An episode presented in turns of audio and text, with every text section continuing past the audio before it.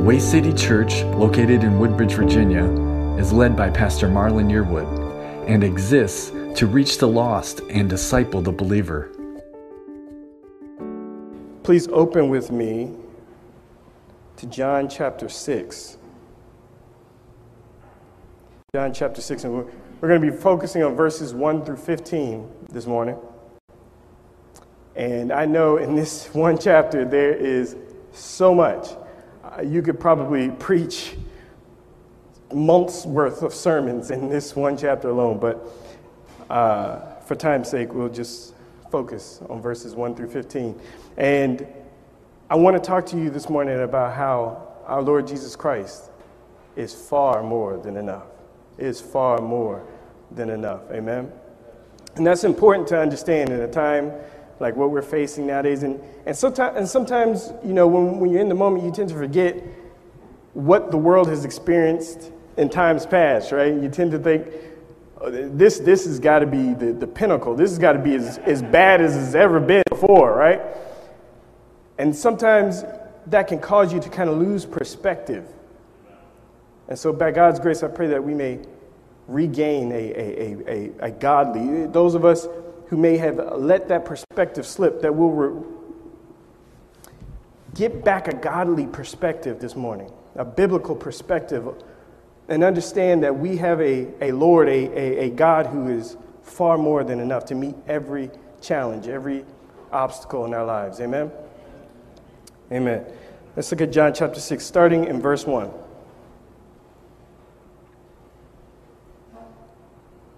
All right. And the scripture says this After these things, Jesus went over the Sea of Galilee, which is the Sea of Tiberias. Then a great multitude followed him because they saw his signs which he performed on those who were diseased. And Jesus went up on the mountain, and there he sat with his disciples. Let's pause there for a moment. Now, when it says after these things, uh, the these things is referring to there in verse 1 uh, is to the events that we read previously in chapter 5, where Jesus healed the man at the pool called Bethesda, right? And then he had that, that confrontation with the Jews because they were upset that he, he healed on the Sabbath, okay? So he's saying after those things, right?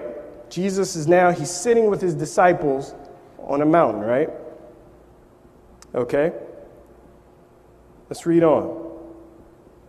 And it says, Now the Passover, a feast of the Jews, was near. Then Jesus lifted up his eyes, and seeing a great multitude coming toward him, he said to Philip, Where shall we buy bread that these may eat? But this he said to test him, for he himself knew what he would do. now let's, let's, let's pause for a moment and, and, and really take this in, right? This, this is amazing. There is an amazing and encouraging and just a sweet truth here to take notice of, okay? Notice how no one has said to the Lord, Lord, these people are hungry. None of the disciples said that to him. None, of, the crowd didn't cry out, We're hungry, we're hungry, feed us, feed us, right? Before anyone has said anything to Jesus, he sees the crowd coming, and our our Lord already knows their need. It kind of reminds us, right, of, of Jesus' words in Matthew 6 when he says, For your Father already knows what you need before you even ask Him. And here we see a demonstration of our God. Let that encourage you. Our God knows what we need before we ever say a word, before we even ask. He knows, right? And, and look, He's already made preparations, He's already made provision, He's already got a plan to meet the need. He says, He, he, he asks this question to His disciple. He says, what, uh, where shall we buy bread that these may eat? That's, that's what's on the Lord's mind already, right? And then he says, to test him, he says, uh, for he himself knew what he would do. He already had a plan, right? Here's our Lord sitting among his disciples, right? Sitting among his people. Think of the disciples as, as representatives of us, right? His people. Here's our Lord sitting amongst his people but he is totally aware of the needs around him, of the needs of the world around him. He's not oblivious to it, he doesn't ignore it, but he's compassionate. And he already has a plan. And that's what I really want to emphasize here. the Lord already has a plan. Let that recalibrate our perspective. Let's not, not, not be like those who don't know the Lord. Like, I, I, it reminds me of that pa- the passage in Scripture where it says um, about those who have lost loved ones and said, Let us not grieve as those who do not know the Lord. Let us not grieve the way they grieve, right? For we have a hope. We have a future. Our Lord has promised us great things, right? Praise God. In verse 5, it says this, right? We see the Lord ask one of his disciples that question, right? He says, Where shall we buy bread that these may eat? And verse 6, explaining that he had a plan, this kind of reminds me of another passage in Ezekiel 37. Ezekiel 37, verse 3, where the Lord says this Son of man, can these bones live? Now, this is a story about Ezekiel in the valley of dry bones, right? And so, so, I see some definite similarities here. Ezekiel, this was a vision, that vision, a, a, vision that Ezekiel was given, right? But in this vision, we have a situation that seems seemingly like, like, like it's just impossible. No one would ever be able to do this. And the Lord asks Ezekiel a seemingly impossible question Can these bones live? Now, notice this. Watch Ezekiel's response. In verse 3, Ezekiel says this Oh Lord God, you know. Oh Lord God, you know. Right on, Ezekiel. Right on. And then we come back to John 6, right? And here, let's, let's notice the similarities here. We have another seemingly impossible task. And the Lord, the Lord Jesus Christ, the Lord in human form, our Lord God, is asking another one of his people, he's asking another one of his servants, he's asking Philip, where are we going to buy bread for these people? To test them. Now, I want you to take note of the difference in the responses, okay? Notice how Philip responds. Ezekiel said, Oh Lord God, you know. Philip says this in verse 7. He says, in verse 7, it says, Philip answered him, 200 denarii worth of bread is not sufficient for them, that every one of them may have a little. He's saying, this massive amount of money, and I think I saw somewhere that it was something like two months' worth of wages. Six months, okay? Six months' worth of wages would not have been enough to feed all these people just a little, just a bite. Seemingly impossible task, right? What Philip is saying is, there's no way we're going to be able to feed these people. He's saying, This is way bigger than us. Listen to what he's saying here. Philip is starting to consider natural means to solve this problem. Notice the difference. Ezekiel said, Oh Lord God, you know. But Philip was like, you, you can almost imagine, like, it's as if Philip is standing there, he's kind of like going through his pockets, and he's like, you know, wait, oh, hold on, Lord, um, uh, you guys, can I borrow a little? And it's like he's trying to figure out where he's going to get the money to pay for all this. Philip is trying to work out with his own understanding, with his own human intellect, how to solve this problem. And all the while, get this sitting right there next to him is the Lord God Jehovah Jireh in human form, our provider. All he had to do is turn to him and say, Oh, Lord God, you know. But he doesn't. He starts trying to work it out in his own mind. He starts trying to do the math and the calculations. And, bef- and I know it would be so easy right now to kind of pause and kind of shake our heads at Philip and be like, Philip, come on, man. Right? And let's be honest. Let's be honest. This would seemingly, right, on the surface, in a natural sense, be a perfectly normal answer, right? It's the, the, the type of thing you probably expect from somebody if they hadn't been walking with the Lord Jesus Christ for as long as Philip has at this point, right? I mean, think of the things Philip has probably been a firsthand witness of. All kinds of miracles limbs, withered limbs growing back, I mean,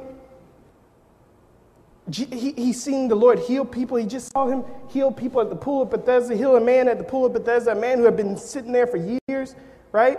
He's seen all kinds of miracles. He's heard amazing words. Who has ever spoken like this man?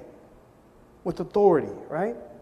And yet, and still, his first response, his natural reaction, is to try to figure it out on his own. And like I said, it would be easy for us to kind of shake our head and be like, Philip, what are you doing? But let's pause and consider how often we do that. Right? I mean, even we who have experienced the miraculous saving power of Jesus Christ that is able to transform a fallen man into a new creation with new desires, with a new heart, with a new mind, God is able to take a wretched a wretched soul that, that wanted to uh, uh, chase after godless things, chase after uh, worldly desires, God is able to transform them into a new creation and do this miraculous work. You know, a lot of people talk about whether or not God still does miracles, and to me, that is such a bizarre question.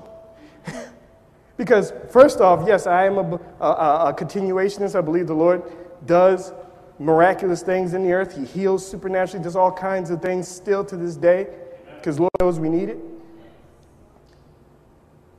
but just the miracle of salvation that the Lord is doing every day. Can a leopard change the spots? With God, all things are possible. Though your sins be red as scarlet, God is able to make them white as snow. That is a miracle. That God is able to justify the ungodly through his son Jesus Christ. And all the miracles we've experienced at the hand of our God, all that we've seen Him be capable of doing, and how often do we ourselves try to figure it out for ourselves, right? Right? I mean, ask yourself do you ever look to worldly means or natural provisions instead of looking to the Lord God, who is our provider? Right? Proverbs chapter 3, verse 5 through 6, right? We remember that. That's a very popular verse. Proverbs chapter 3, verses 5 through 6. Trust in the Lord with all your heart and lean not on your own understanding. In all your ways acknowledge him, and he shall direct your paths.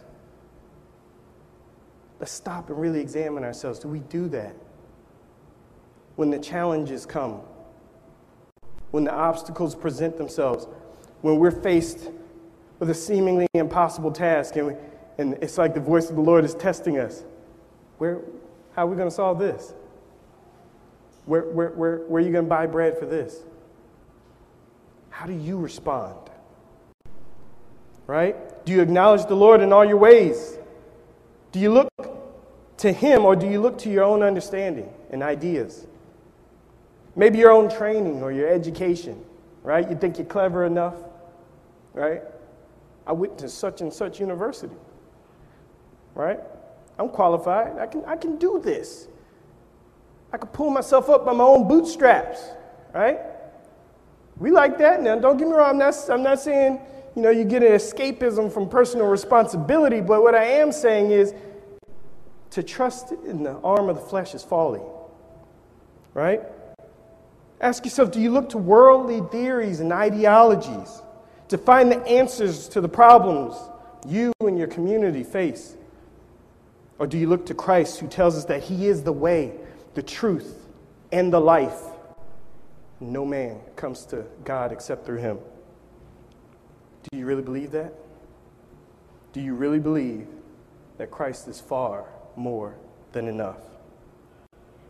In verses 8, let's, let's read on. In verse 8, it says this one of his disciples, Andrew, Simon Peter's brother, said to him, There's a lad here when he has five, uh, I'm sorry, there's a lad here who has five barley loaves and two small fish. But what are they among so many? Then Jesus said, Make the people sit down. Now there was much grass in the place, so the men sat down in number about 5,000. And Jesus took the loaves, and when he had, t- and when he had given thanks, he distributed them to the disciples, and the disciples to those sitting down, and likewise of the fish, as much as they wanted. Did you catch that? There's the sufficiency, right? There's the enough part, right? As much as they wanted. So when they were filled, he said to his disciples, Gather up the fragments that remain so that nothing is lost. Therefore, they gathered them up and filled 12 baskets with the fragments of the, of the five barley loaves which were left over by those who had eaten. Then those men, when they had, had seen the sign that Jesus said, I'm sorry, that Jesus did, said, This is truly the prophet who is to come into the world. Therefore, when Jesus perceived that they were about to come and take him by force to make him king, he departed again to the mountain by himself alone. There's the more than enough. They had eaten all that they wanted. There's the enough. But afterwards, they gathered up 12. Come on. All right. Let's, let's, let's pause. Let's take this into consideration. First, the Bible just told us that there's at least 5,000 men. That's not mentioning women and children, right? Thousands. Thousands, right? And it's our Lord is so, I mean, I know sometimes we don't think of him that way, but Jesus is so cool, man. I'm telling you, he listen to his response. He says to his disciple Philip, he goes, Where should we buy bread for all these people? He's just like so chill about it. It's like thousands of people are coming to us. Do you, eh, no previous provisions have been made. They weren't planning on this. And as a matter of fact, in some of the accounts, in some of the synoptic gospels, the, the disciples actually try to get the Lord to send the people away. it's like totally different perspective. It, it, it, shows how the Lord was still discipling them, right? The disciples. But they're like, you know, just send them away. This is too big a deal. And it's like, guys, really? And listen, our Lord is like, we're gonna we're, we're gonna handle this, but I you know I want to know what you guys think about this and their minds just go to natural things. But look what the Lord does. Here comes a, a child, right? And, and this, is, this is what jumped out at me. We got thousands of people here, and in this crowd of thousands of hungry people, this child is the only one who, who appears to have food. Now, how many of us would have been like, y'all short, right? I've been nibbling that bread and barley loaves, right? But thank God, by God's grace, He doesn't just hoard it. He doesn't just hide it. You're like, man, y'all look hungry. No, he gives it to the Lord. He takes what little he has. Catch this. He takes what little he has and entrusts it to the Lord. He entrusts it. He has to look, look, look. If this goes wrong, he's in the same boat as the rest of them. Now, if he just kind of focuses on what's in his hand, at least he might have a little to hold him over until he gets home. Right? Just a little bit. Two small fish and five barley loaves. Right? Might be enough to get them home. The rest of the people just they just they're short, right? But no, by God's grace, he hands over what small what small amount he has to the Lord and trusting that he's not he's, he's not going to ruin this. He's not going to ruin this for me. Because if he does, I'm just as hungry as the rest of them. But he hands it over to the Lord. And look, look what the Lord does.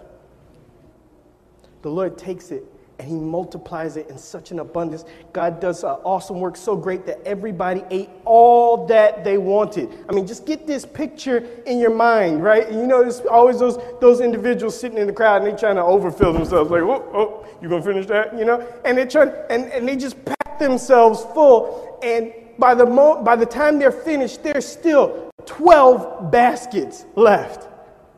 Jesus is more than enough. Come on. Far more than enough. Do you think he stopped doing this? Of course not. Jehovah Jireh is still providing to this day.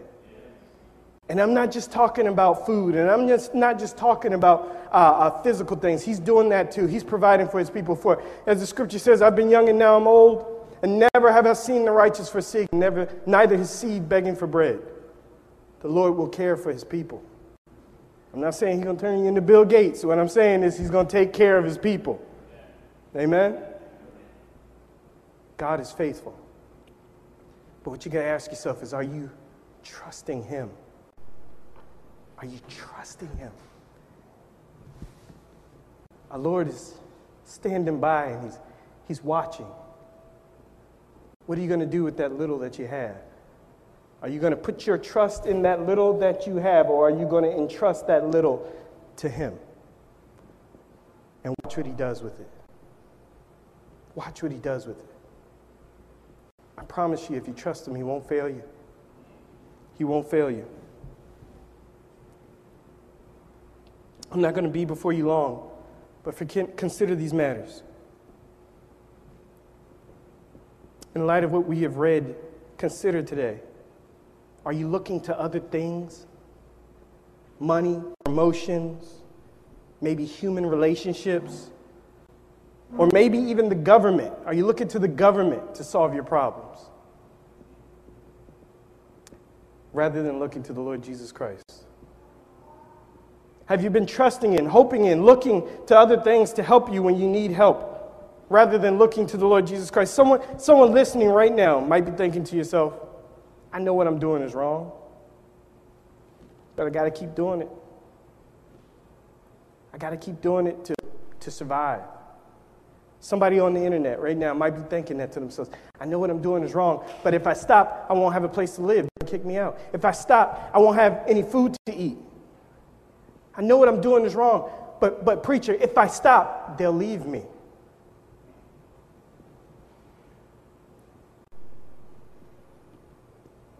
Your trust in the Lord Jesus Christ. Repent of that sin. Repent of that sin. Trust in the Lord Jesus Christ. He'll never leave you and He'll never forsake you. He'll take care of you if you trust in Him. If you trust in Him. Entrust it to the Lord. What or who are you looking to for the answers? Are you looking to worldly theories and ideologies for the answers? Or are you looking to the Lord Jesus Christ, who is far more than enough for every problem that you and those around you are facing. He can do it. Do you believe that? Do you believe He's far more than enough? Do you believe if you entrust it to Him, He'll lead you in the right path? If you have examined yourself, and hopefully we all have, if you have examined yourself and and you see that you've been setting worldly wisdom or even your own understanding above the wisdom and will of God in the Lord Jesus Christ, repent of this sin and begin to look to the Lord Jesus Christ, who is our all in all and is far more than enough. And in closing, if anyone listening has not yet been reconciled to God,